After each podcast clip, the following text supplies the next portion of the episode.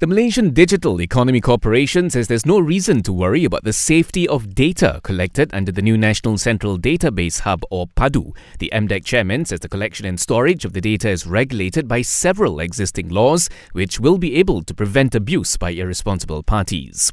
The PADU database will go live today after its official launch by the Prime Minister. It will collect information from individuals and households for the government to better implement targeted programs to benefit the rakyat. Bukit Aman says more than 598,000 road accidents were reported nationwide in 2023, involving over 12,000 fatalities. The majority of the accidents were reported in Selangor, followed by Johor and KL.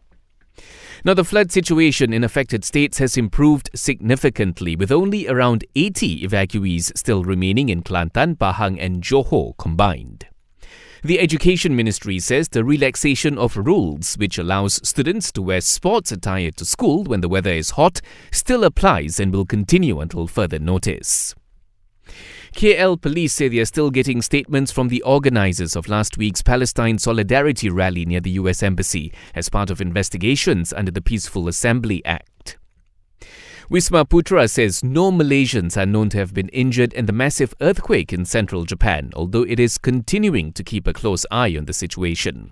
This as search efforts are currently ongoing in Japan to locate an undetermined number of victims who are believed to be trapped under rubble. There have also been at least four fatalities reported, with authorities adding that they should get a clearer indication of the extent of the damage and casualties later today.